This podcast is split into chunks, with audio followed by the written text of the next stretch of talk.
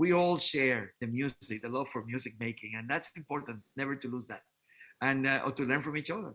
I know there was a time when, or you were jazz or you were classic. Now both worlds have merged in a certain way, and there's no more, not so much many barriers between one and the other. Where does it come the attraction for the gypsy music to to you? Uh, it's full of soul. Uh, everything that is from the heart and from your deeper inner soul it interests me a lot.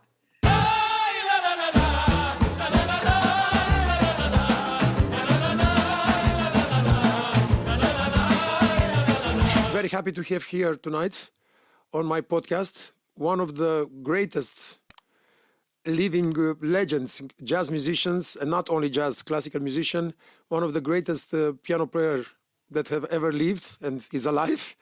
And uh, it's an honor for me to call him as a friend. Uh, I know him uh, for now for almost uh, more than 10 years. We, we play together, and it's a great honor for me to have here him as a guest. my honor to have here Michel Camilo. Thank you, Damien. Thank you for the beautiful introduction. Great to be here. thank you, thank you so much for having you, uh, you here. I'm, I'm, I'm so uh, I'm so so happy to have you here. So I started a, a series of uh, jazz videos. My first uh, video part of the podcast. I have a podcast which is quite very popular in Romania and in Europe. And the first video was with the president of Berklee College of Music, Roger Brown. And you are the second one, and then the series they're gonna go on with uh, many jazz musicians. So you are the second, the, the, the second one. I mean, the, actually, the first uh, musician, Roger, was only as, as, an executive of the of the of the Berklee College of Music. So you are the first musician. Thank you so much. So, Michel Camilo, I, I will start with the first question that I ask everybody on the podcast. Who are you? well, of all, you said you said who I am. I, am a pianist, you know, uh, a musician, composer, and uh, I was born in the Dominican Republic in Santo Domingo, Dominican Republic. And in 1979, then I moved to New York and to continue my studies. I had graduated from the National Conservatory of Music down there. And I also had played uh, since I was 16 with the National Symphony Orchestra as a member of this of the percussion section, playing the piano parts and the percussion section. And also, and then I came to New York to follow my studies, my graduate studies. So I went to also to Juilliard, the famous classical piano school, and also to Mannes College of Music to study composition. So I did a double major kind of thing. And then I became a pupil of a famous teacher, Jacob Lateiner, yeah. who, who was a wonderful piano teacher in New York. And he took me in as, a, as his pupil. So I took a lot of private lessons with him and with many other composers, you know, and arrangers. I also studied jazz arranging with Don Sebesky. Oh my God, amazing, amazing, Gen- genius. Yes, and you know, and it was I, I really came to New York and I soaked it in. I I did all kinds of different things. I even worked on Broadway with the famous uh, film director Bob Fosse. Wow, amazing! In, in, a hit Broadway show called Dancing, while I was going to Juilliard. So you know, I also played there in that show, or I conducted the show sometimes as well. Uh, you know, it was a great learning experience, all of it especially especially the 80s they were really burning i mean for for, for jazz music and for, for for musicians in general oh yeah yeah always. You know and then the beauty the beauty of that job uh, on broadway was that i had the freedom to keep on going and go to the jazz clubs in the late shifts you know in the late late nights night and, also, and do the jam sessions and all of that. So you know I've, I've been doing the new york new york experience you know fully uh, ever since I arrived here. And uh, in 1983 was a pivotal moment because two different things happened uh, pretty much around 1982, 1983. It was uh, my international debut, uh, which was kind of an, an accidental debut because uh, in reality, a friend of mine whose name was Jorge Dalto, great mm-hmm. Argentinian jazz pianist, who yeah. used to play with George Benson and with Tito Puente, he couldn't make a concert to go with Tito Puente to the Montreal Jazz Festival. So he recommended me to go. He had heard me at the jam sessions, you know, and he always loved the way I played. I, I so remember he, that story. I remember that story. Uh, I was once about uh, 12 years ago at a concert of yours at uh, Carnegie Hall. Right. And you and you you, you said that that story. And it's a beautiful moment, you know, because uh, it just happened. And then I went uh, to Montreal without even knowing Tito Puente in person. You know, uh, I I only talked to him on the phone, and then I met him on stage, and then we just played a beautiful show. Uh, thank God that is captured for posterity in a video. It's called Tito Puente in Montreal. So I played with him, and then I, and then in the audience, Paquito de Rivera was there, and he didn't know who I was, so he came backstage, and right there he offered me the job to be his pianist. Unbelievable, unbelievable. So that's that's how you that's how you started with uh, Paquito.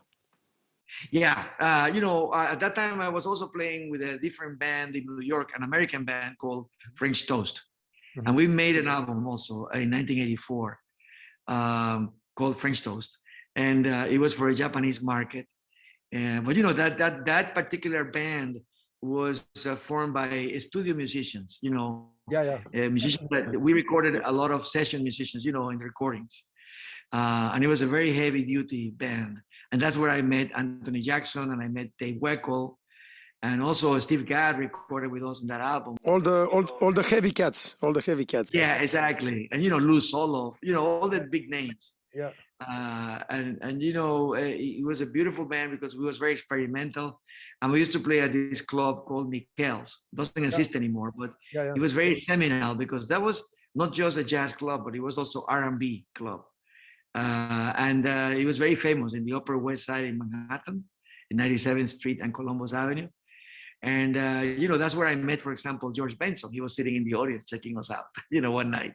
Or Chaka Khan used to be there hanging out, you know, and uh, David Sanborn. You know, it was like that kind of Everybody, yeah, yeah. The place where everybody would come. yeah, and mainly musicians in the audience also. So please tell me, how was how was Michel as a as a young kid? A troublemaker or hy- hyperactive. yes. hyperactive? I'm Yeah. sure that that's that's why I'm asking because I'm also very agitated and stuff. And Yeah, but yeah. also from your playing and from your personality, I'm sure that you are really like really all over the place. Like always moving, you know, always searching. You know, but the thing is, uh, for some reason, you know, I, I inherited the musical gene from my family because my Mhm. family yeah, yeah. had two, two, two generations of composers and musicians, you know, before me. And, uh, you know, uh, just by watching my uncles and my aunts, you know, who play the piano, the accordion, or the guitar, or the percussion, and some of them sang as well. I was soaking in the music uh, since I was four years old, and uh, and then all, all of a sudden, my my my parents gave me a, a little accordion for Christmas, No way. yeah and then and then all of a sudden i started picking up the melodies by ear you know I, and that's where they realized oh wow he he has an ear. And i played the first song was silent night. It's the No way. yeah i picked it up myself you know i found the right notes. And then uh, the second one was happy birthday because it was my aunt's birthday so i figured out the notes also and then after that very fast in that first year i started composing my own songs you know and my own melodies and then they you know they realized i had a musical talent and By, uh, by, and then by at- what at- age did you did you did, did, did, your parents took the decision that okay you go, he's gonna go into music? I mean, it was already set that you're gonna make music, or it was your choice. No, it wasn't really my choice. You know, I uh, because in my family, even with all these composers and uh, musicians, everybody they were not professional. They were uh, mainly for hobby, and they had some other career. You know, So you're you're not obligated to make music. I mean, it was if you wanted, you could have been something else. exactly. In fact, I, I studied medicine. You know, most people don't know that I studied three and a half years of medicine. No way. Yeah, yeah, and I was really good at it. I was like the top. maybe maybe maybe, maybe your that's why your music is so healing because you are There also go. you are a musical doctor. So- Some people have said that, you know, and uh, there is some uh, stories about my music being healing music Exactly. as well. It has that, it has that power. It has that power. Yeah, yeah. So you know, but the thing is, uh, uh, yeah, I, I when I turned nine, because I was already in love with the piano, because at my grandparents there was a big piano, you know, and my my my uncle used to play beautiful piano, so I used to sit next to him and check out what he was doing, and uh, I didn't have a piano at home, so what I what I told my parents, I asked my parents to send me to the National Conservatory when I was nine, and that's when I made the switch from accordion to piano. Uh, and then and then the, the first the first year they, they they made a deal with me if I had good grades, then they would buy me a piano the next year. Wow. So, so that first year, all my lessons, since I had an ear already open, uh, I drew a keyboard in, in a piece of cardboard, and I used to practice silent, you know, Uh-huh. hearing the notes yeah, in yeah, my yeah. head. And uh, and then they realized, and I got great, great, great grades, and then they bought me my first The piano piano. when I was 10. Uh, and then I went really fast uh, because by the, but like I said before, by, by the time I was 16 years old, then I became a full-fledged member of the National Symphony Orchestra. Uh, and, but you know, something happened when I was, Wa- Were you were you attracted to jazz from the beginning, or you are more? I mean, I know that you're playing classical, but did you enjoy listening to jazz, or you're totally obsessed with classical music? uh, for, for, at that time, I was mainly into classical music, but you know, I discovered jazz when I was 14. Uh, because uh, another cousin of mine, a second cousin of mine, used to be a big jazz collector, and he also used his own collection and had a two-hour radio show every Monday. So I just happened to tune on the ra- the radio and listen to my cousin's radio show, Mhm. and it was a jazz music only show. So I really say, "Oh wow, what, what is this?" When I heard the greatest pianist of all time, Art Tatum. Oh my God! So I completely was in shock. It was like classical music to me. Yeah, yeah, in yeah, yeah, yeah, yeah. The absolute command of the instrument and incredible variations and all these pianistic, you know, uh, fireworks. Incredible, incredible, incredible. And especially in the twenties when he was doing that, he was like really from another planet. Forget it. You know, Exactly. I, I said, you know, I, I'm, what is this music? You know, I need to learn this music. And then I started uh, borrowing records from my cousin and transcribing and trying to understand it. And something really happened, you know, also, and I believe in this in my life. It's happened many, many times, you know, coincidences that are not really coincidences. Uh, when I was playing then in the symphony, then uh, a new theater, National Theater, was being built in the Santo Domingo. Mhm. So for this festival that lasted one month, inauguration festival, they brought reinforcement musicians from New York.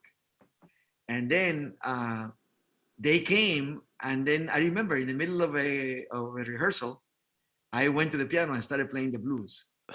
And uh, some of the American musicians came around the piano and said, "Wait, hey, playing You play the blues, you play jazz."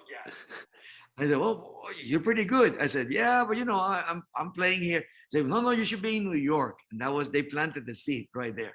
You should be in New York.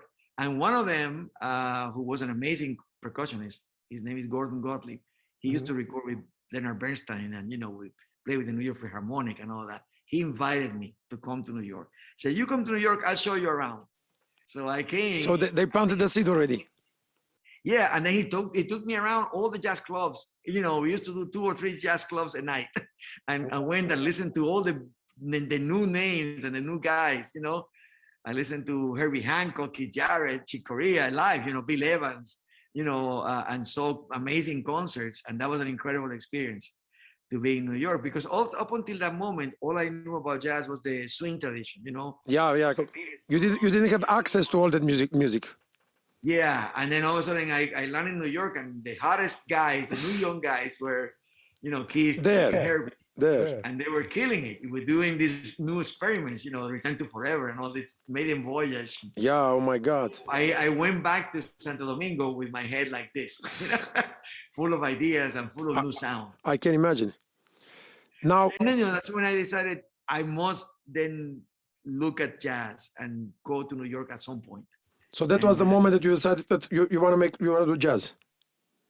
yeah I, I decided I, I wanted to to do search in that world in this world and you know since i was a composer since such, such a long i saw improvisation as instant composition Exactly. and for me it was a natural you know oh i love this you know you improvise Now, now for the for the young uh, kids, students, uh, adolescents that uh, they are looking at us. Um,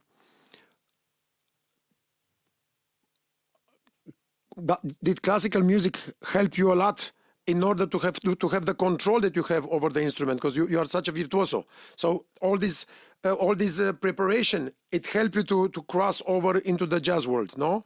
That, that, that's what that's what I want to, to come across. I mean, for people to understand that that all that, uh, that, that the beginning with the classical music helped you a lot, no? for sure. I, I believe so. You know um, it- it- I know there was a time when or you were jazz or you were classical. Yeah, yeah, yeah, yeah. last century. That was for for me. That was the last century. Not anymore. Now both worlds have merged in a certain way, and there's no more bar- not so much many barriers between one and the other. And all you have to do is your frame of mind.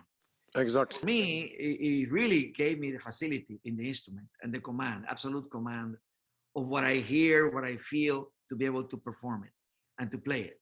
You know, I used to have a teacher that say, "What good is it to hear all this wonderful music if you cannot play it?" Exactly. Exactly. That, that's a very good way. so that's important you know you it, it- gives you freedom and it, it- the more you you have in at your command your instrument the, the the more you can explore and the and the wider you can really go and uh, there is no limit so you don't feel limited when you play the keyboard on the contrary you feel free and each time you grow. So you, you would recommend, I mean, it's a good beginning to start, even before just to start with some classical knowledge for the young students. it will help you know it, it will avoid uh, problems later on technical problems you know you won't get tendonitis you won't have problems in your technique and you know you'll find solutions how to express what you want to play. And uh, it gives you a lot of facility. And also most of all it'll give you a long career Exactly. pianists we have the, the, the, the advantage that we can play all the way to the 90s you know until we're 90 Exactly. arthur rubinstein he played into 92 Exactly. you know, uh, and Horowitz and all these guys. So, you know, in a certain way, if you really want to last and you don't want to have problems later on, uh, it's, it helps to have some classical training, I think. You know, if you don't want to become a classical pianist, it's okay. I happen to enjoy both. So later on, when I thought I was already established as a jazz musician, you know, being in New York, another coincidence happened, which is that uh, my after I played, I recorded my first album for Sony Music, Michel Camilo, self- self-titled then I went. Uh, I, they took me to a do a big showcase, Sony Music showcase at Midem in France, you know, in Cannes. And then uh, that night was four different artists. It was Joe McLaughlin, it was John Fares, and it was uh, one duo classical pianist, Katia and Marielle Labèque, Okay. and then my trio. as well. Wow. So we all played, but you know, when the Labèque sisters they heard that there was another pianist in the bill, they stayed to listen to me. And the minute they heard me play, I started hearing them, you know, cheering from the side of the stage. And then at the end, we went to dinner together. We became very good friends. And then they told me, "You're classical." I said, "Well, I was classical. I was trained classical. Now I am jazz." He said, "No, no, no, no, no. We You are classical." The way you play the piano, you're classic. You don't lose that. You know." Yeah, because it's it's something that you got inside of your blood. I mean, you, you got the, the amazing skills of, of crossing over to jazz, but also you have the, the, the training, which is incredible. Yeah, and then you know, and, and then you have the nuances and the textures and the colors, Exactly. you know, and and you know the different The, the, the uh, touche and everything. The, the touche. Yeah, exactly, Yeah. the touche on the keyboard, you know. So they told me, no, no, you're classical, and in fact, they took me on tour. Then they took me on a tour with three pianos, and that's how I came back to the classical world. No way. Because in the in, this tour, they had a special tour called Music of the 20th Century, and in that tour, You're playing music from the 20th century. everything. We played it from Duke Ellington to Chick Corea to John McLaughlin to Ravel, Debussy, to uh, I guess. exactly to Bartok to Stravinsky to Gershwin. You know, so it was all together. Yeah, yeah, yeah. yeah And then out of that tour, they actually commissioned me to uh, convert some of my jazz pieces To classical. and also and then eventually they also co- commissioned me to write a rhapsody for two pianos and symphony orchestra which was premiering in london uh, by by them uh, at the royal uh, royal, royal festival hall and uh, with the philharmonia orchestra and then the word of mouth started happening among conductors and orchestras and uh, eventually now i have three different concerti Concerto. Yeah, yeah, I know. So now, w- w- one question that I have uh, to you is. Um, after your, I mean, your career emerged as a star once you have the debut also in the in, at the Carnegie Hall, and then once you start working with Paquito. Tell us about this thing and your first album. Uh, uh, why not? Uh, I think it was your first album with uh, Paquito, no? That, that's another interesting story because uh, what happened is uh, when I used to play at Mikell's, that club, the R&B and jazz, you know, that's where I heard also Art Blakey and the Jazz Messengers with, with a very young Wynton Marsalis and Branford Wow. Marsalis. They had just arrived in New York at that time. And Terence Blanchard later on came also in there. You know, a lot of the heavy Yeah, yeah. future musicians, you know. And Benny Green was around, and you know, all these guys, James Williams. Anyway, the thing is, uh, I used to play there with uh, at the beginning with my sextet because I had a sextet at that time, and uh, and eventually, what, happened is the the famous uh, jazz Brazilian jazz pianist and singer Tania Maria Yeah, yeah. uh, used to come listen to me there. And she was a fan of my music and she always loved the way I played and the way I improvised. So she asked me to be her opening act at Carnegie Hall. Uh, but she said, You can only play in trio. I said, Well, I don't play in trio, I play with sextet. And she said, No, no, no, no. I'm going to have four musicians and you cannot have more musicians than me. That's what she said. So you have to, well, you know, make a special repertoire, pick three or four songs, and you play 40 minutes as a as a opening act for me at Carnegie Hall. I said, okay, Tania, whatever you want. So the the trio, my trio was Anthony Jackson on bass and Dave Weckl on drum And drums. at that time. Wow. And that was the debut of my trio at Carnegie Hall. So we went there and with three or four of my songs, we played and it was a huge hit. The audience went totally crazy. And then she told me at the end, you see, I told you, you need to play in trio. She had the experience. She knew. yeah, she knew. And that's and that's the beginning of my trio. And that's how then I combine both. Sometimes sextet, sometimes trio. Trio. And at that time, also the Brecker brothers, you know, Randy and Michael Brecker, they used to have a club downtown in the in the village called uh, Seventh Avenue South. So we started also alternating between uptown and downtown, Downtown. you know. And uh, that other club, the Brecker brothers, was very experimental also. You know, Jaco Pastorius used to be hanging out around there, you know, all the musicians, you know, uh, Jerry Gonzalez, you know, a lot of different Fort Apache band, all the Yeah, yeah, yeah. currents that were happening in New York. So we all met around in one or the other, either downtown or uptown. And uh, it was really important at that moment in, in New York. You know, it was important because at the beginning of the 80s, there was a little down moment in jazz in New York. And uh, the major labels were not signing any new talent. Anymore. Yeah. yeah. No. So that's why my first two albums came from Japan. You see, Why Not and Suntan Mhm. both were Japanese releases. Okay. And it's not until the, the third release of mine that I get signed to Sony. Oh, I got it. Yeah, yeah, yeah. And he was in trio. And you know, the reason that happened also, another great coincidence. By then, I was playing at the Blue Note in New York. Okay. I, I had upgraded to, to the Blue Note, you know? And then uh, and I was playing in trio. Uh, and one night, uh, the famous vibraphonist, uh, Lionel Hampton, Oh my God. he came to listen to me uh, with, because his niece was a fan of mine. I didn't know that. So she brought him to check this pianist out, you know. So he was there. And that same night, the famous jazz impresario, George Wein, Yeah. God bless his soul, he, he showed up and the two of them were friends for a long time. So they sat together to listen to me. And then they loved the music and they loved the trio. And then right after the set, uh, George Wein and Lionel, both of them come to my dressing room. Lionel invited me to play with him at Town Hall in New York in a, a yearly concert that he used to do. And then George Wein asked me, uh, why do you record in America? I said, I record, but it's, it's in Japan, you know? And he said, well, you should be recorded in America, you know? And, and then he said, do you have the material ready? I said, yeah, you just heard it. You just, that's what I play. I have it ready. I'll record it someday. He said, no, no, no, you're recording it next week and I'm paying for it. No way. He took me to the recording studio and that is the first album, Michel Camilo, which went to number one in the Billboard Jazz charts for, for eight weeks straight. And it was So he, so he's so he signed you actually, George Wein. He signed you. Yeah, yeah, yeah. And that's uh, the catapulted my career. Amazing. God bless his soul. Amazing. That's how it that's how it happened. You know, and that's that's how the whole thing came together. And then by the same time, I was at the same time I was touring with Paquito. You know, I didn't stop. And then with Paquito, I made two albums. Uh, Paquito was a very gracious leader. Amazing, amazing musician. Amazing musician.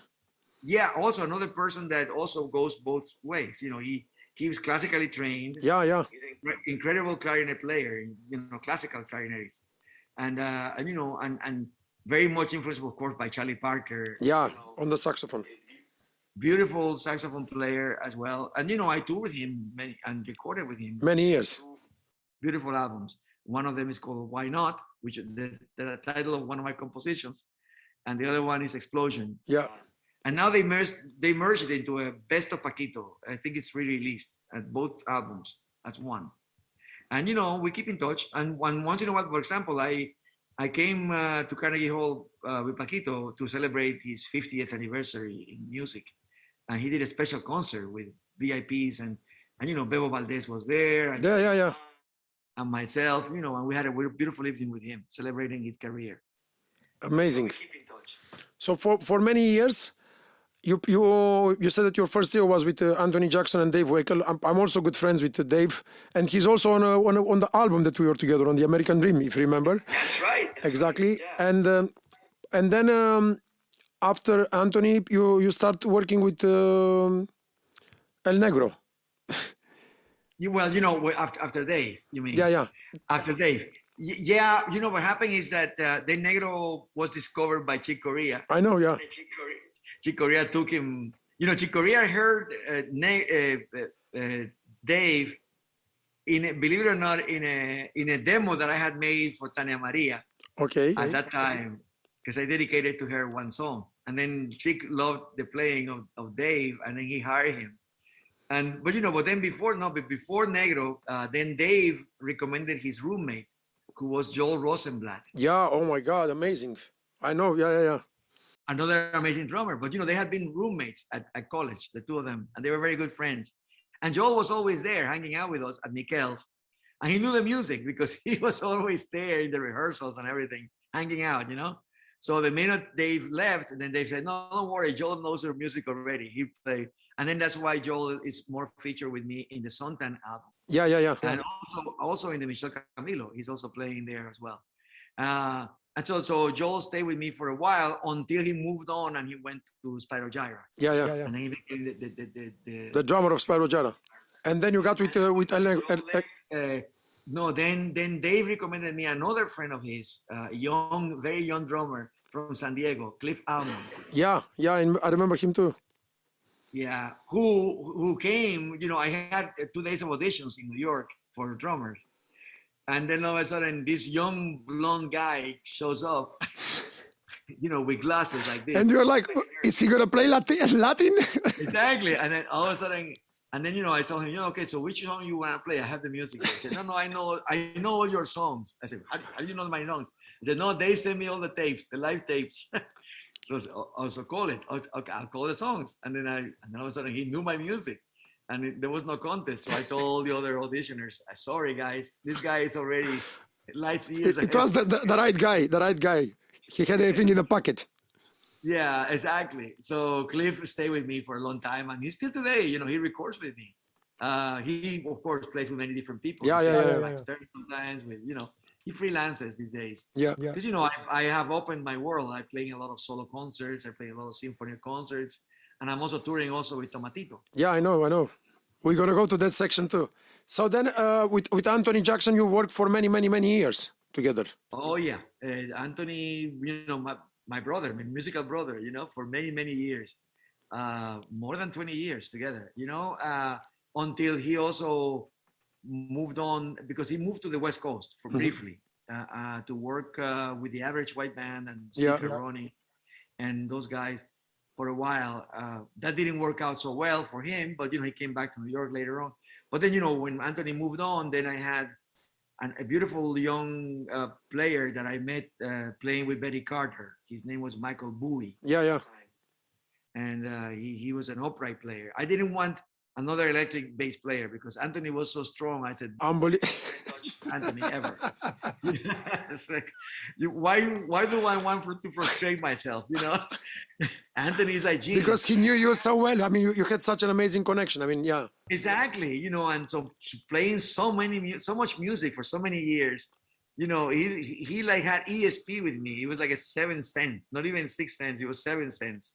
So I said, forget it. You know, I, I it's like a new sound. So I started going, and you know, be also, um, yeah, it, it it was important at that moment uh, to change the sound of the trio, uh, and that's what I did. Uh, you know, um, Mark, Mark Johnson also, who had played with Bill Evans. Yeah, yeah, yeah. I know. Yeah, am- amazing. Big, a big Bill Evans fan, you know. Yeah, yeah. Also. I- I'm a, I'm a big Bill Evans fan too. But there are peop Okay. there are people they confuse because there are there are two Mark Johnson. The the the, the I mean the Mark Johnson, the bass player. The bass player. Exactly. the bass player. So I, I had met him and I, he toured with me also, and he recorded with me the first album and the second album as well, uh, the Michel Camilo and the On Fire album as well. And Mark, uh, you know, who is married to Eliane Elias, Yeah. uh, he he uh, you know was beautiful player, beautiful. Amazing bass player. He used to play. He used to play with a friend of mine from New York. You know him, uh, in a band with um Ara Dinkjian and uh, Arto Tunçboyacıyan. They used to have that, that Armenian project, if you remember. Yeah, an amazing, amazing project. Yeah, yeah. Mark is an incredible musician, you know, uh, tasty, unbelievable, Unbelievable taste, incredible taste. You know, and sense of space. And you know, all of a sudden, it was like a big contrast between his playing and Anthony. Anthony Yeah, yeah. fusion. Completely you know, different. but but Mark came and you know he did something to my playing as well, because you know I I was able to bring out my other side as well, you know my I- more straight ahead side. I- I personally have seen that too, and and it's good that we share this. That it it's so amazing. I mean, uh, I have right now a bass player in our band that has been for with us for like uh, 12 years in the Gypsy band, the Damien Brothers that I told you about, not jazz, playing Gypsy music, but Gypsy music, uh, a, a fusion of uh, Latino rock, uh, pop, uh, jazz. It's it's really weird what we're doing. And there is one of the bass player, Paulie is his name, which is like he's got everything in the pocket. He's like and any drummer, any accordion player, any trumpet comes, everybody's like, oh my god, he's from a different planet.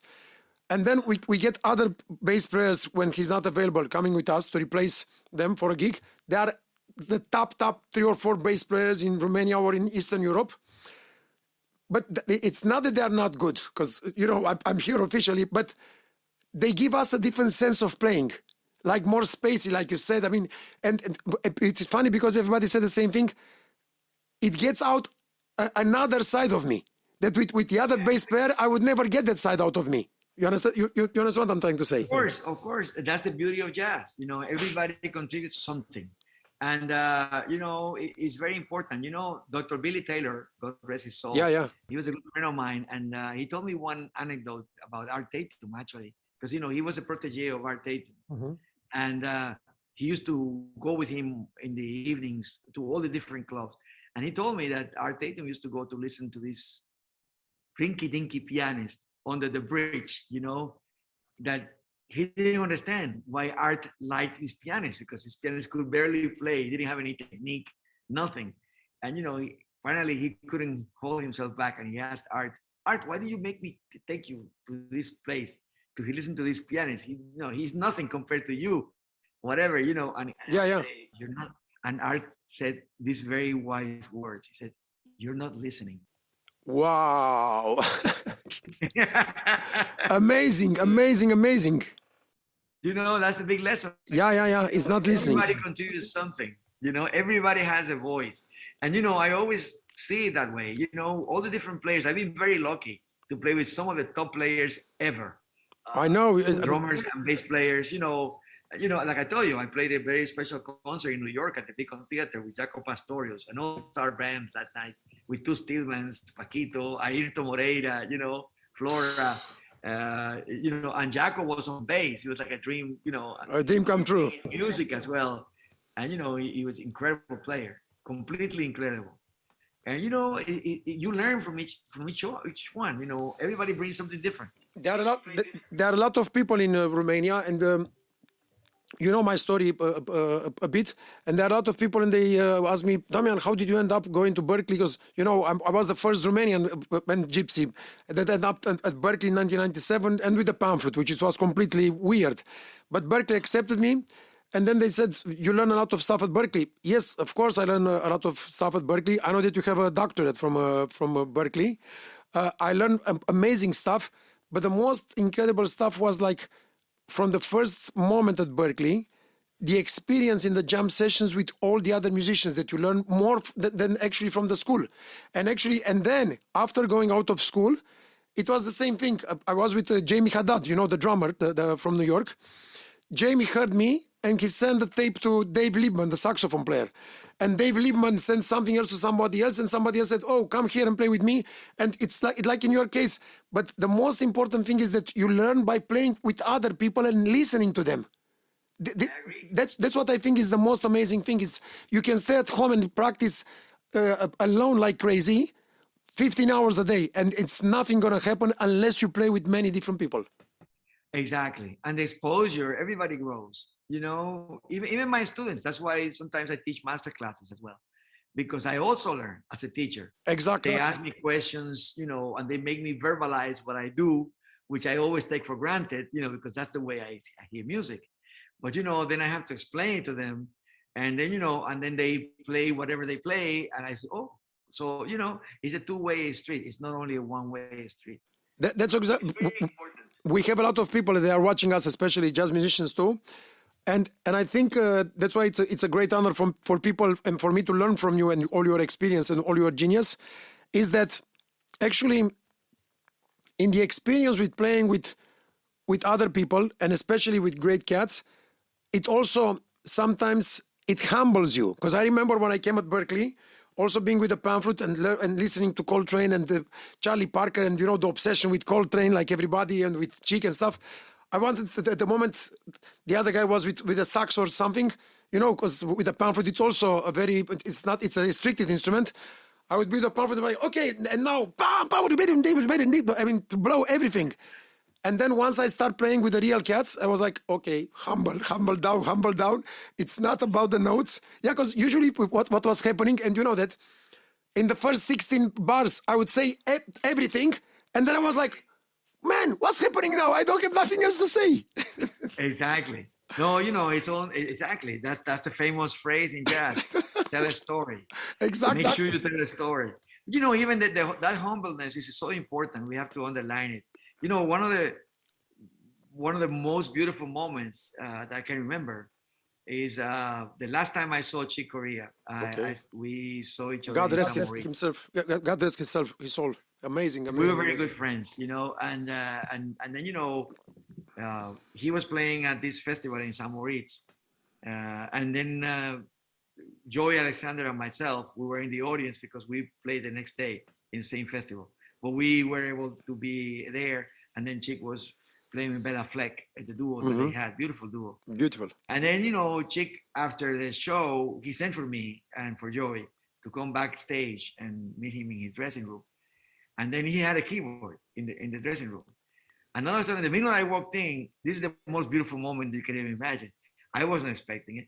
He goes to the keyboard and said, Man, what you did to my Armando's rumba, I love this syncopation that you put in there. And then he plays it back at me because I had recorded it with Tomatito. Yeah, I know, I know. And he loved the version, and he said, "Now you know, I, you messed my head because now I changed my arrangement. I put that syncopation in there. I love the way you did that. so you know, that's a beautiful thing. Yeah, yeah, yeah, yeah, yeah. Uh, you know, that's what I mean. Uh, we all share the music, the love for music making, and that's important. Never to lose that, and uh, or to learn from each other. You know, Exactly. It's so important. Well, what are some of the experiences and, and stories, musical stories that you can share with us uh, that you, you, you never share with other people that it teaches some amazing lessons throughout your, I'm, I'm sure that it, it's full of them throughout your life. Like, like, like, one of these with uh, Chick. Yeah, well, you know, when when uh, when I played with Tomatito at um, Marciac Jazz Festival. Uh, Where, where all my, where all my family is there. It's, it's full of my gypsy people.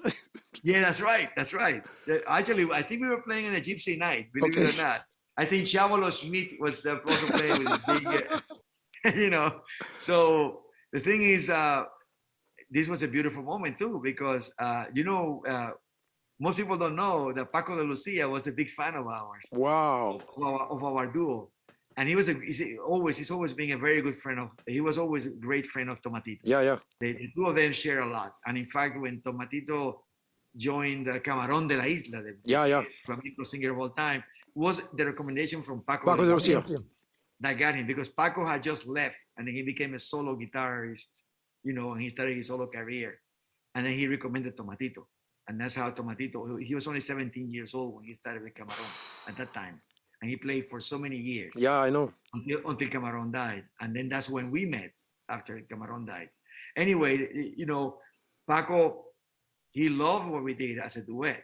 Uh, and then, and then all of a sudden, you know, for that concert in Marciac, the phone rings, the cell of Tomatitos ring, and he is Paco, and he says, "I'm coming to listen to you guys." I thought, no, come on, stop joking.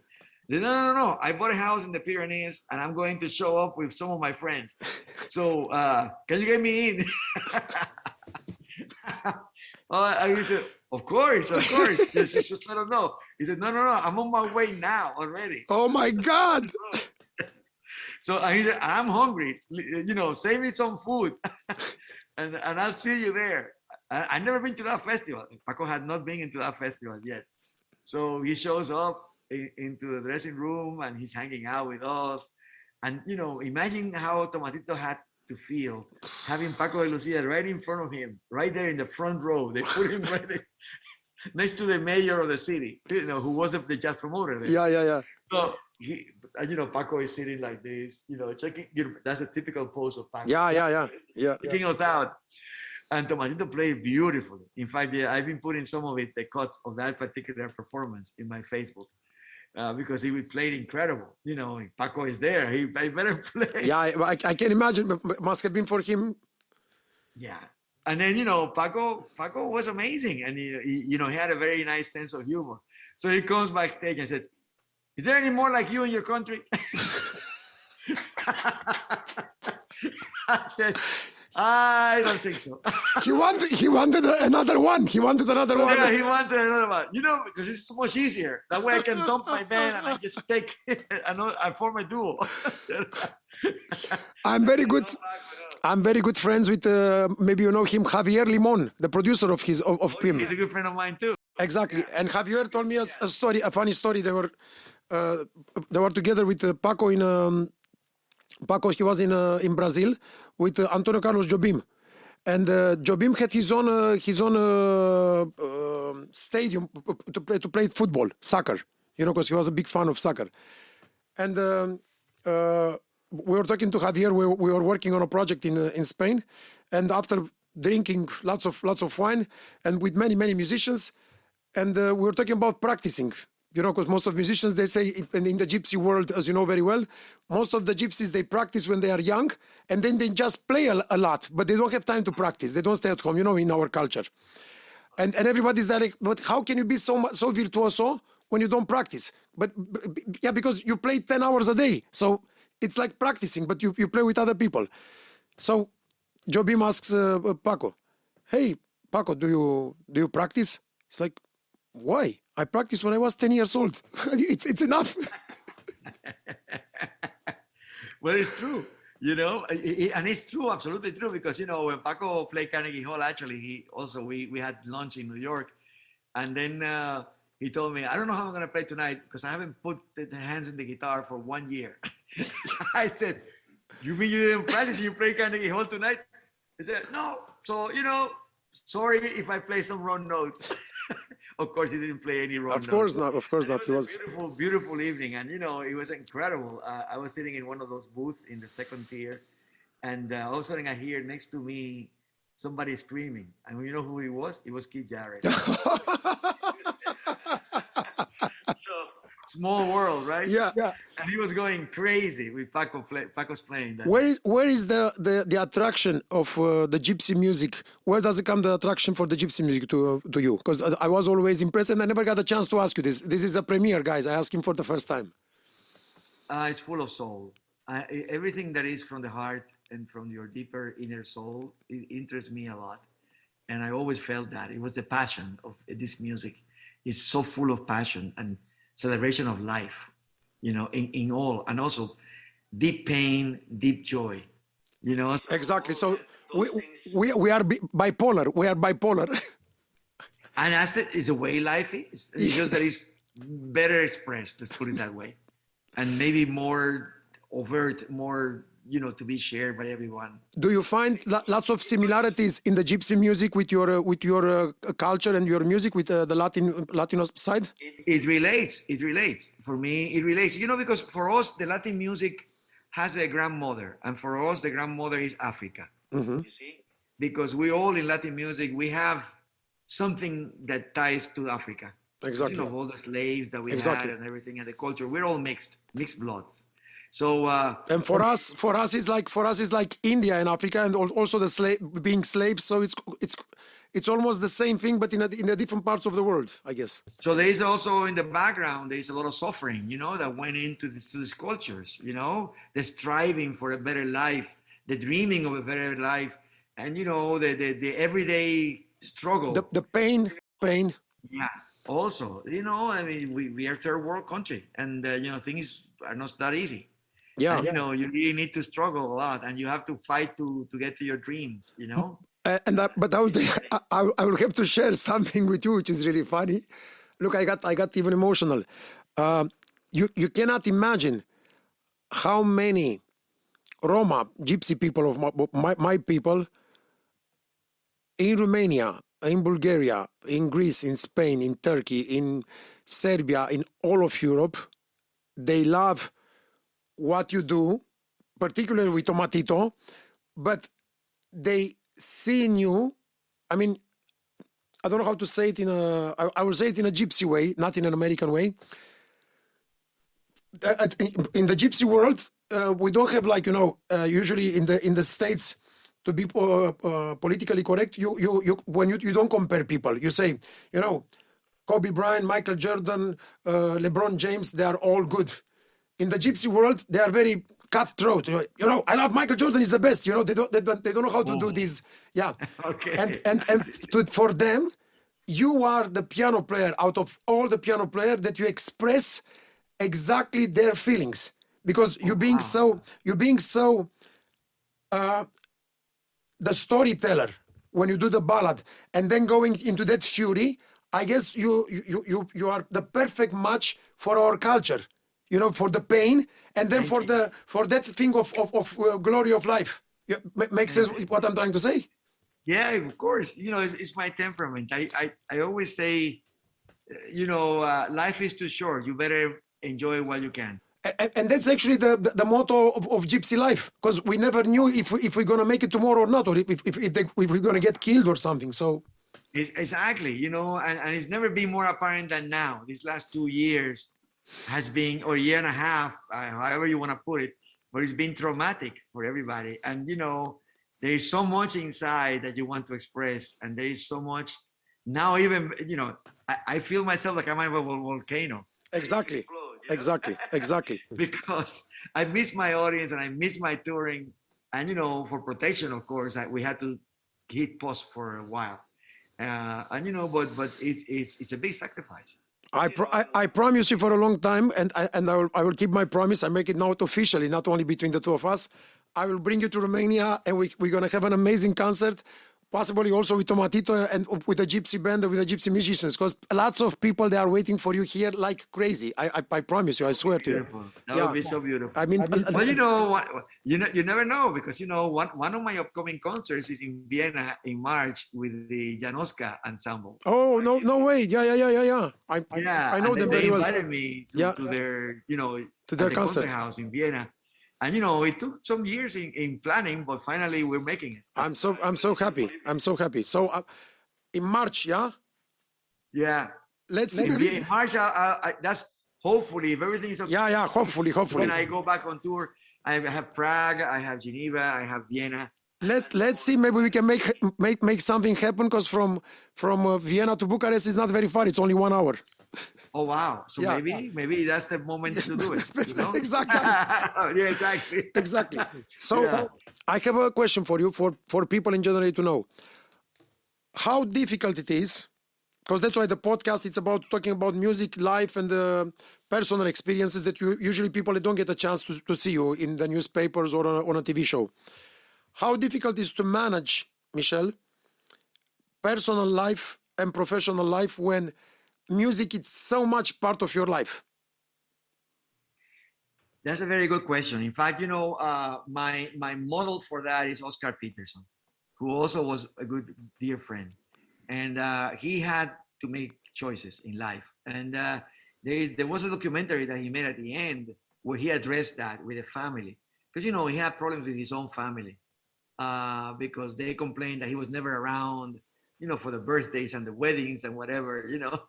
And that's part of the sacrifice. I have never been around for some of the weddings of my nephews and nieces, but we, you know, I, I and, and also the, the very first choice, the hardest choice was me and Sandra, my wife.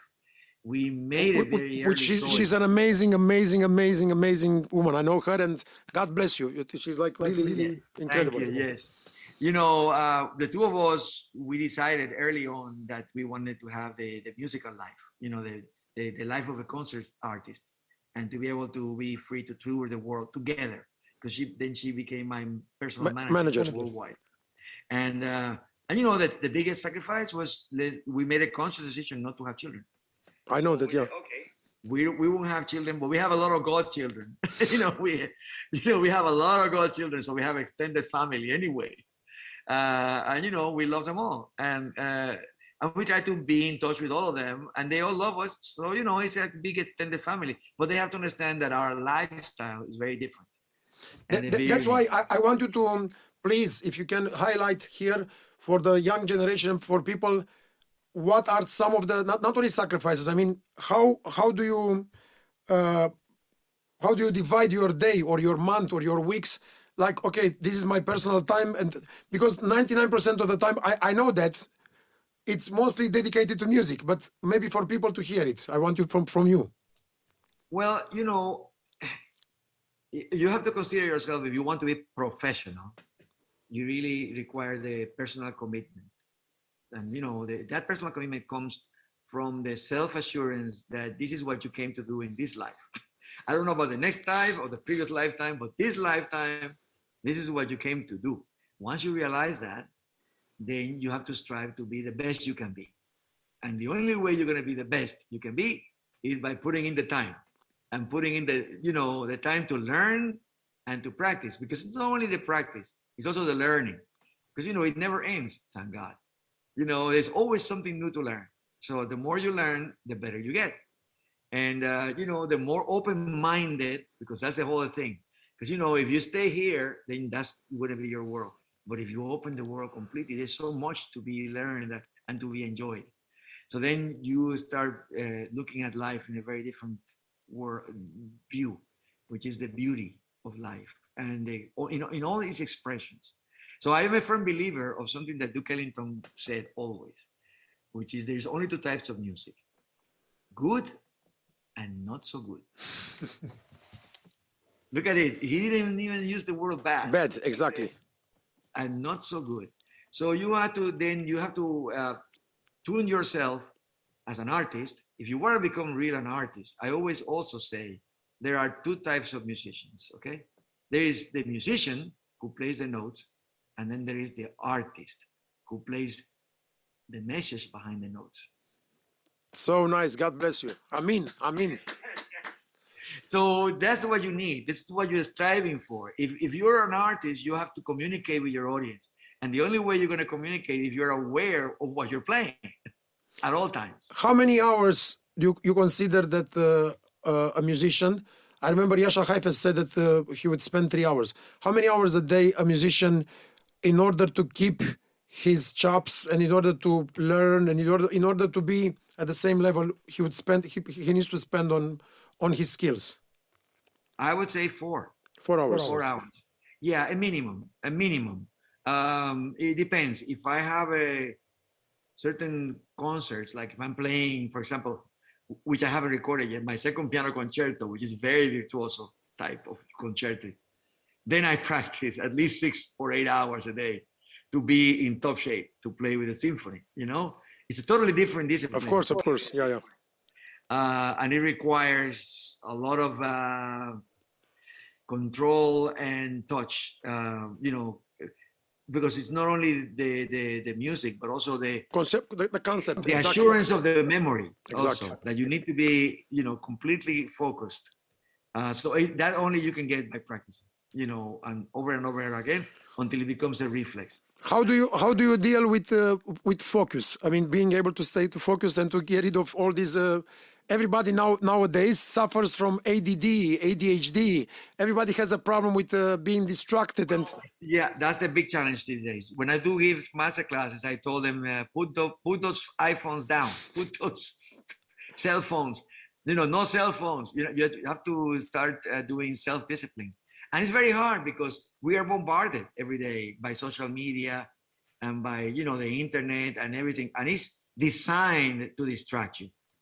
So you have to be conscious of that, and then you know, eh, listen, how, how do you think we had Chopin and Liszt and all these guys?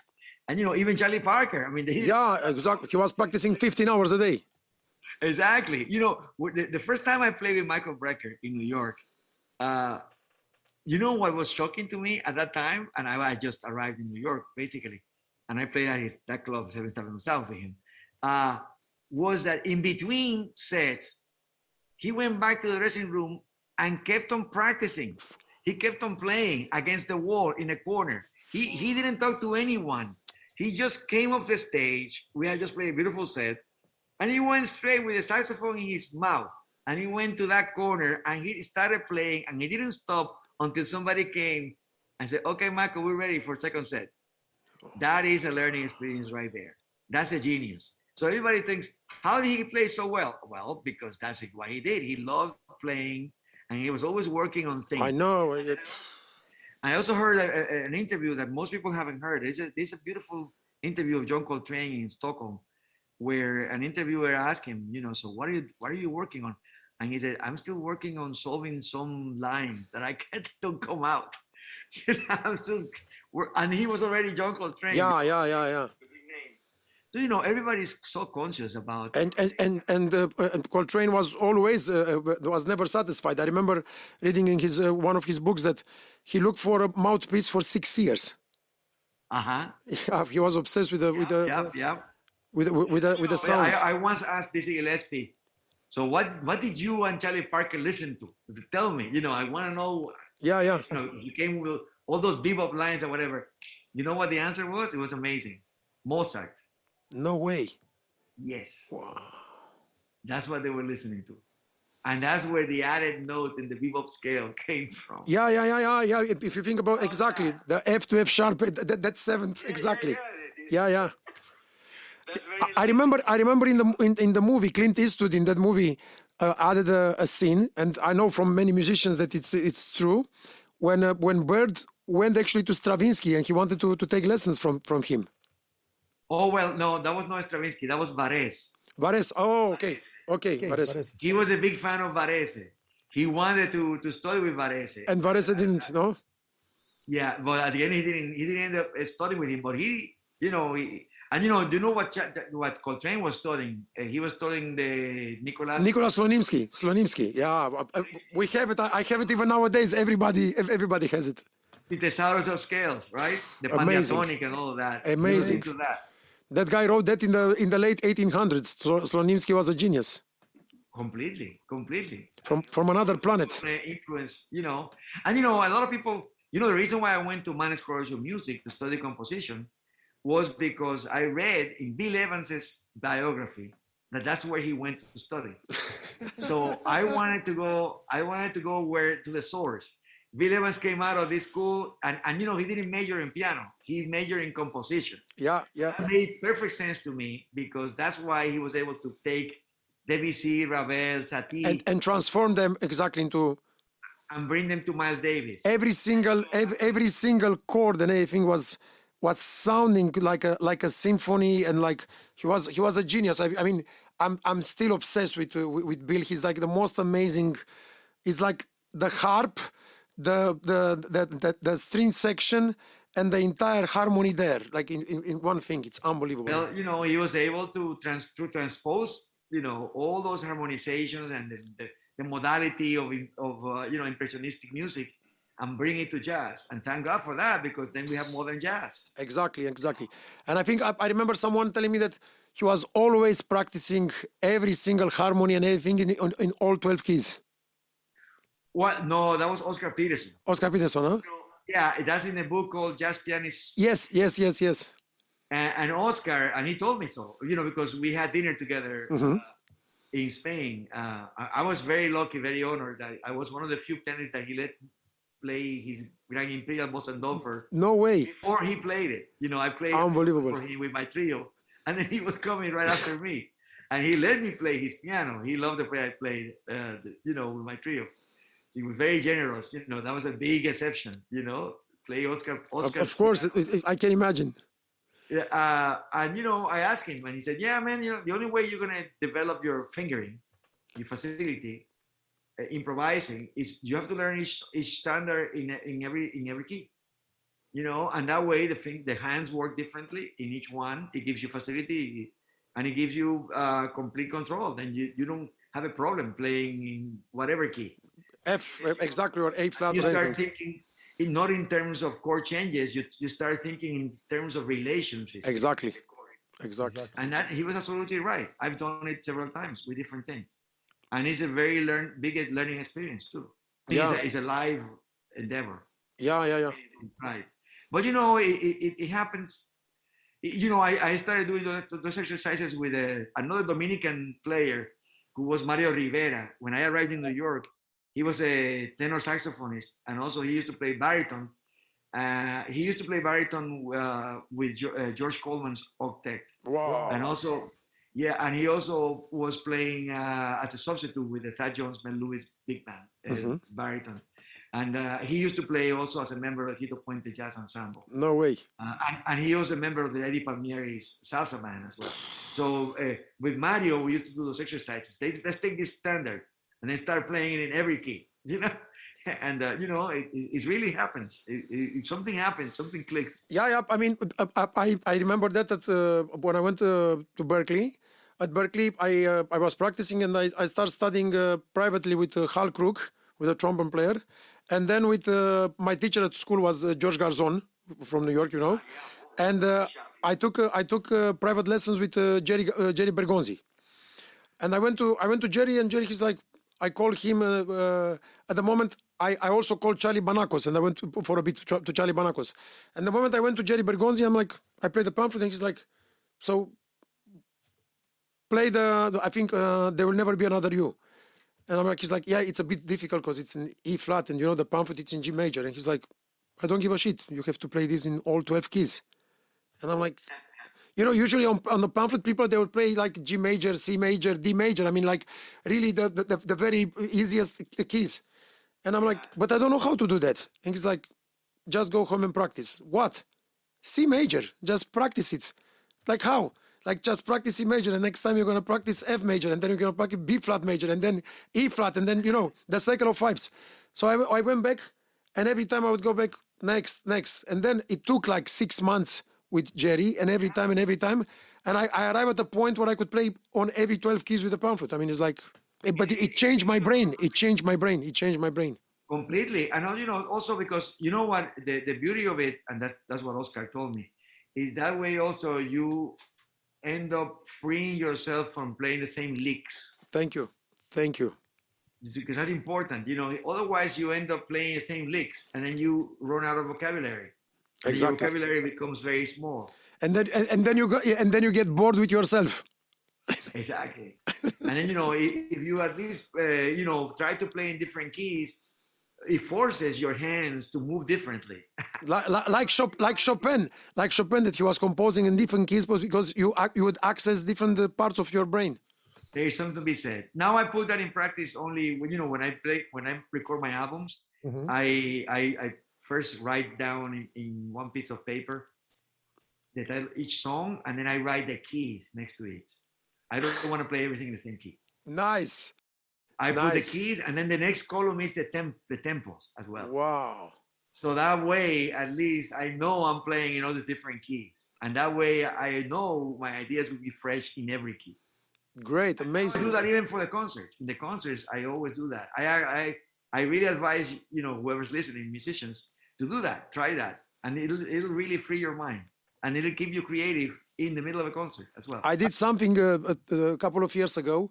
Uh, you know, I, I heard that uh, Joe Zawinul did that. He took his keyboard. He had a, a keyboard specially made the other way around. Oh, Yeah, so he, so he, he, would not repeat himself. So I took and I, I ordered a panflute the other way rather than from the from the right to the left. my God. And I, I tried for about three months, but it was um, unbelievably difficult because it, it has to change your entire Mess you up. co- completely. It was no, no, I would not advise that. yeah, it's very difficult. It's me, like I, I use Finale to, to Yeah, yeah, work yeah. on my computer. And I try to learn Sibelius, but I was completely confused. Unbelievable. Being 20 years with Finale, I said, forget it. I, I tried to learn the other one. I mean, I'm still struggling, but I, at some point I will learn it. You learn know, Michel, please tell me how um, uh, we, we all know what you do as a composer, as a piano player, as a virtuoso, as a everything, as a jazz improviser, and you do everything amazing. How do you deal with uh, with technology? Do you play around at home with uh, Logic, with uh, some type of software? Do you like this? Do you think it can help some people? Of course, it's helpful for film composer or for some people. For some other people, they they use too much this and they don't use music. What, what's your opinion about this? Well, at the beginning, uh, like I said, you know, the, the first 20 years, I would say, I was very much into that technology uh, and, you know, all the different things, you know. But then it became very specialized and it required too much time. So I wanted to put more time into my playing and my composing and not lose my personal computer, which is right here, you know. So for me, uh, I, I force myself when I'm composing not to compose at a keyboard, not to compose. So what I do is I compose, believe it or not, away from a keyboard. Sometimes not even at the piano, only in my head first. You have to conceive your sound, your mood, your groove, Wow. and then you go. Then you go to, To the keyboard. instrument. Then I can go either way. But you know, usually I go back to the piano then and uh, scribble a couple of uh, uh, motifs, and then you know let that simmer in there for a while, and you know let it grow by itself. It grows like a like a tree, and uh, I come back to it. I say, oh no, I can see it, and now it's like you, I always compare it to this analogy. Imagine the old cameras uh, like a diaphragm that starts with a little pixel, one pixel only. And then you start opening the diaphragm. As the more you open it, you start seeing more of the picture. And then all of a sudden you start seeing more, and everything makes sense because all the colors start showing, and all of a sudden you have a, a Yeah. big painting. That's how I compose. So do, do you first compose the melody and then you uh, uh, arrange the chords or you, uh, harmonize it, or what? What's your uh, approach? It, it sometimes depends. It sometimes it's the melody, some, but a lot of times it's the bass line, believe it or not. You know, I, I maybe because I read when I was studying classical composition, Brahms. Brahms was a big fan of the bass lines. He always said the bass is the secret in the composition. So listen to the bass lines on Brahms music. That's my advice. Then you understand what he was saying. And he said, you know, the bass is so important because it's the foundation of everything else. You, Uh, can so construct from there. I, I try to put that into the jazz context and uh, think of uh, grooves. And so bass and drums maybe, uh, or grooves, you know, the, the, the how, and that would be the skeleton. And then everything else on top is easy. It's just filling in the blanks. Uh, of sometimes it's the melody. Sometimes uh, it's the mood. You know, a lot of times it's the mood. Is it festive? Is it sad? Is it in, introspective? What what you want to express exactly? yeah yeah I, what do you want to express you know i have written songs believe it or not i had a very great, great piano teacher that made me practice with my eyes closed because he said the keyboard should be in you not outside of you Nice. It should be in you. You don't need to look at the keyboard. You have to free yourself from looking at it. That's distracting. You have to know that you, you know exactly your space. You know where everything lands. So you know I, I wrote a song called twilight glow which I wrote, believe it or not, in a dark room. I just set myself in the keyboard and started this ostinato on the left and started playing. And as the song came down, the dark, the, the darkness came more, and it just the, the light in the room changed. I just closed my eyes and just played this thing. And I remember Sandra came, my wife came to the room. What are you doing playing in the dark? I said, no, no, no, don't, don't turn on the lights. Don't turn on. Listen to this. Listen to this. Oh wow, that's nice. So I, I, my fantasy was like the ambers in the Yeah, yeah, yeah, yeah. how the fire shifts and all of that, and the, and how it dies as well. So you know, it, everything is music. You know, you look at nature. It's Nature music. has music in itself. You know, sometimes I sit in my garden and just listen to, you know, the sound of nature, the birds, and Exactly. It's all music. It's all music. it's all there. It's all music and colors. All music and colors. All music and colors. Yeah, and you know, and I come from the Caribbean. Don't forget, we have a beautiful sea sounds. You know, so some of that is my music too. It's captured there. At least the vibe of that moment and the sun. What do you say? What, what do you have to say about the the, the new generation? The, the new generation of musicians. Do you do you have do you like uh, what, what's happening? Oh yeah, I think there is a lot of talented musicians around. A lot. I mean, and it's great. It's refreshing to hear uh, and to see that the music will not die. You know, on the contrary, and and they are very competitive, which is very positive in a positive way, because that makes them practice better and and get better. And you- they listen to each other. They are aware of each other. That's also very important. And uh, and you know at the same time they're coming up with very fresh ideas. Uh, i always check my, you know um, it's important to be in touch with what's happening because the music keeps on expanding. Um, so i'm like i said i have a very open mind. And i check them at least once. I may like it i may not i may not like it. But you know like you know one one moment that i like to take uh, for example uh, to check out what's happening in music is the, when the grammys arrive you know because i'm a member and i vote. And then i check oh i don't know this name. Let me check out what he's into. And then i spotify it or whatever and find the amazon prime whatever you know on, on apple music. And i listen to his music just to make but i listen to the whole album as opposed to a lot of people that don't listen to 10 What- seconds of the first cut and you know that doesn't really give you a picture. You have to understand the artist and see course, where they're going with the music so I, i'm patient. I, I i listen to most of it anyway. And at least i know what's going on you know? Uh, and keep in touch with the freshness of the movement and how music expands. You know and and some of it may be very interesting. Some of it may not be as interesting. What what does Michel Camilo listens to every single day? Do, do you do you have a a time throughout the day that you listen half an hour an hour to music? i try to. You have time?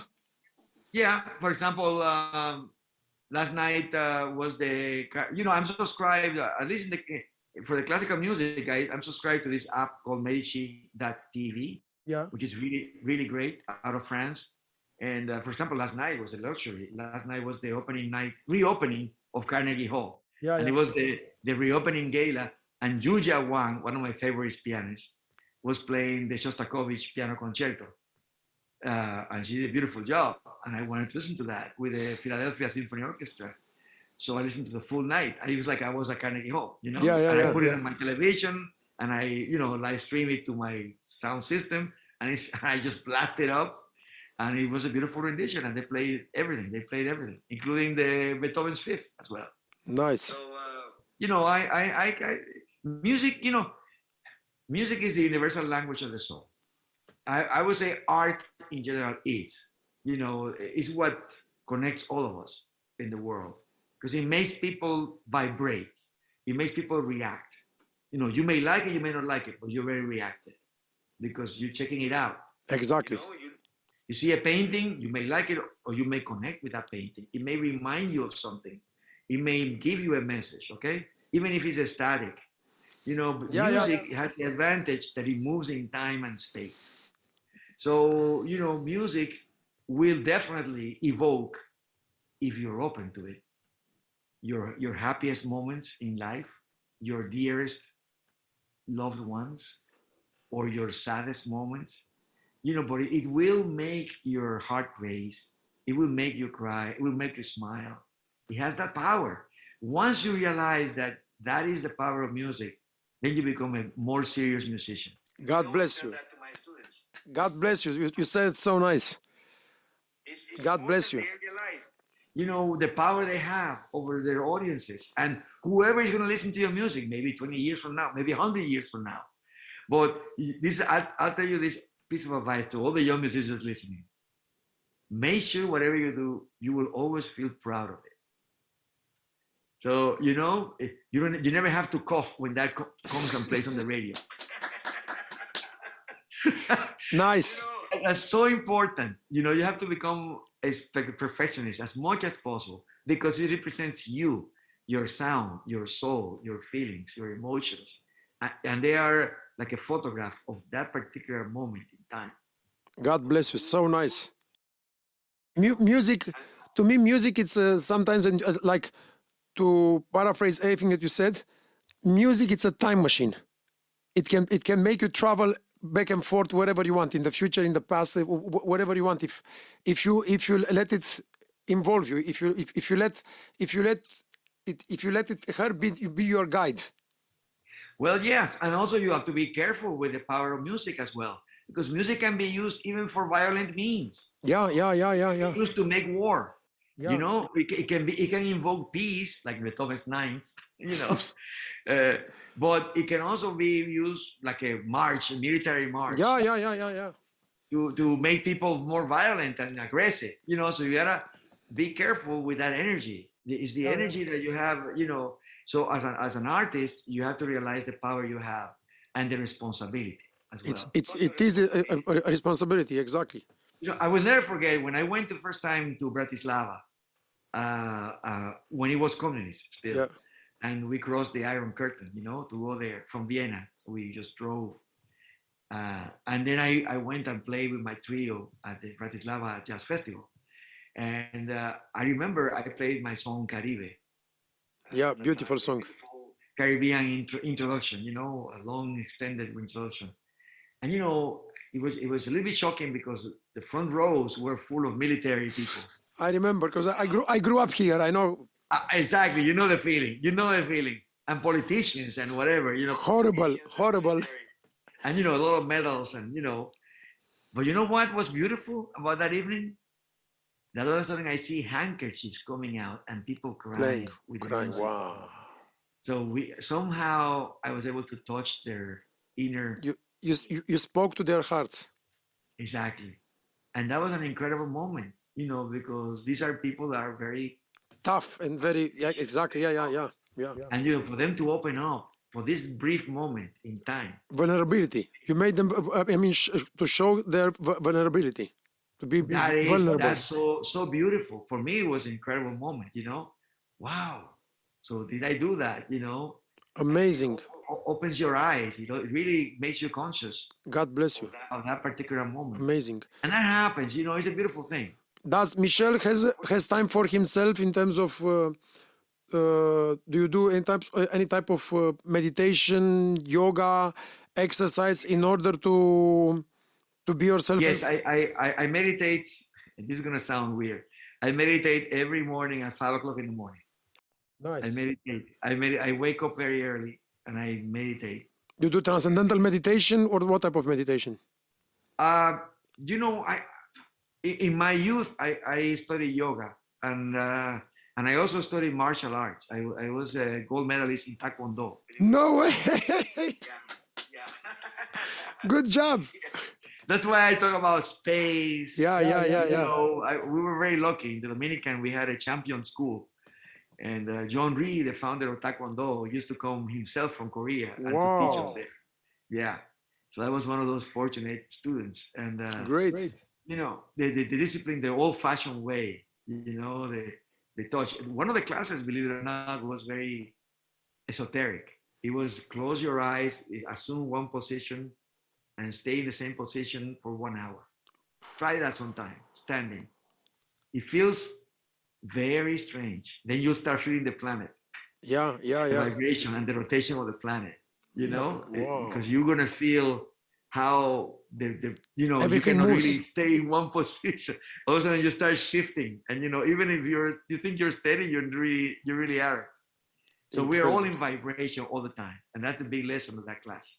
And it, it, may, it makes you get in touch with your, the full spectrum of your being, not just the physical, but Nice. the, the, the mind and the soul as well. You know, so I'm a firm believer of that. I, I try not to lose that. You know, so I try to meditate that way and close my eyes, follow my breathing, you know, do different exercises. uh, mainly, you know, from the Hindu side and the Asian side. So thi- this help you. th- This helps you throughout the day and throughout your uh, approach. I mean, to to to have a. To, I mean, the day to set up better. the- To, to to set up your time better for the day. For sure, you know, even at the instrument, sometimes uh, uh, I would tell you, sometimes I feel like I'm an spectator of myself.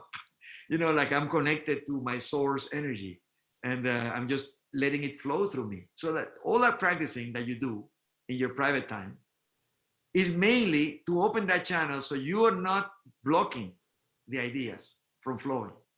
You know, most students, when I tell them that, they're thinking, ah, he's making this. No, no, no, no, no, no. It's true. It's very true. It's very true. you want to achieve that freedom of expression That's just to be in, to be in spirit, to be inspired. To be inspired means to be in connection with your spirit. Exactly and you know mainly what you want to avoid mainly and and uh, it, it- it's very important the only one that was able to define this kind of thing was kenny werner in his book Okay. Yeah, yeah. Effortless mastery. effortless mastery Yeah. he talks about that because there's the insecurities that come when you expose yourself to an audience Yeah. and the insecurities are if you start self-doubting yourself or if you miss one note here or you miss one note then you start and this is my classical piano teacher used to say don't think about what you just played. Think about what's coming next. So you know let it go. You know and, and my dear friend Leonard Slatkin the conductor multi-grammy winner conductor he said so who cares? You know uh, there's always an s concert. But it's so but it's so difficult. It's so difficult to let go. I know, but you know, it's traumatic. If you're a perfectionist and then you start martyrizing yourself in that moment, maybe you miss 10 bars because you're thinking about what didn't happen in the previous one that didn't come out. So you Exactly. got to learn to just just set yourself aside and let it flow. Exactly. That but, but that's that takes years of practice and that and that takes years of uh, uh, like uh, uh, Kenny Werner was talking in the book in effortless, uh, effortless mastery, and to get out of the overthinking. That's why most of the people when they are young they get into other uh, other stuff, you know, like smoking weed or whatever, because they free them and then they they can be there. But I mean, with with age, with age and time and maturity, maturity, you understand that you can do this on your own with just with meditating and being being mindful, I call it awareness. awareness. You gotta, be, you gotta, you gotta, you gotta develop your awareness of yourself first. Exactly. because if you don't love yourself you cannot love the rest of the people so you have to love what you, what you are what you came to do with your expression and then you can you're able to share it You cannot you cannot give what you don't have. exactly and you have to be honest with your audience too the audience will know if you're faking it They, they feel they feel you immediately. It's unbelievable. and you know the, the, the problem with jazz and this is the problem with jazz is that uh, you test it constantly because you know how you're tested i'll tell you if you're playing in a band and all of a sudden your sidemen are getting more applause than you all of a sudden you, you become very insecure you know because that applause oh my god they're not applauding me they're applauding this oh i must be sounding terrible i must be playing terrible you know That's how it is. Exactly. Take it as it comes, you know, because no audiences are equal anywhere. Exactly. They're all reacting a different way. They're all listening a different way. At the end of the day, you are yourself looking in the mirror. And basically, you have to be sure that you're being honest, sincere, and this is what you feel. So, you know, some people may connect, some people may not connect. So what? At least you have to be feeling well about what you're doing. And that, and you are the ultimate judge at the end of the day. You cannot lie to yourself. And you know when you play good, and you know when you play not so good. God bless you. So nice. So nice. Michel, important and, and, and not to be jealous of of anybody else. On the contrary, the stage is like a sacred. place, a temple. Everybody is special, and everybody has a moment to shine. So Bless this is I learned from Paquito D'Rivera. So, nice. you're the beautiful leader. Thank you. Thank you. Thank you so much. Michel, uh, usually at the end of the podcast, I ask everyone in, let's say, 20, 30, 50, 100 years, if this format, YouTube, whatever, is going to be on a microchip, whatever, I want people to, rem- to remember a personal quote. I mean, something that out of all, all your experiences, out of your entire life, you gather and you can share with the future generations. What would uh, Michel Camilo summarize in a couple of words, in several words about life? This is is very important. Uh, dreams come true. You know, they may take years. It depends on the effort and the energy that you put into them, but they do come true. Don't be afraid of dreaming big. Everything is possible. God bless you. It's, it's in you. Your power, you have the power to make them true. But you know, it, it, become a magnet of what you really want to, to be To accomplish. and, and let it flow. Your, your dreams will come true.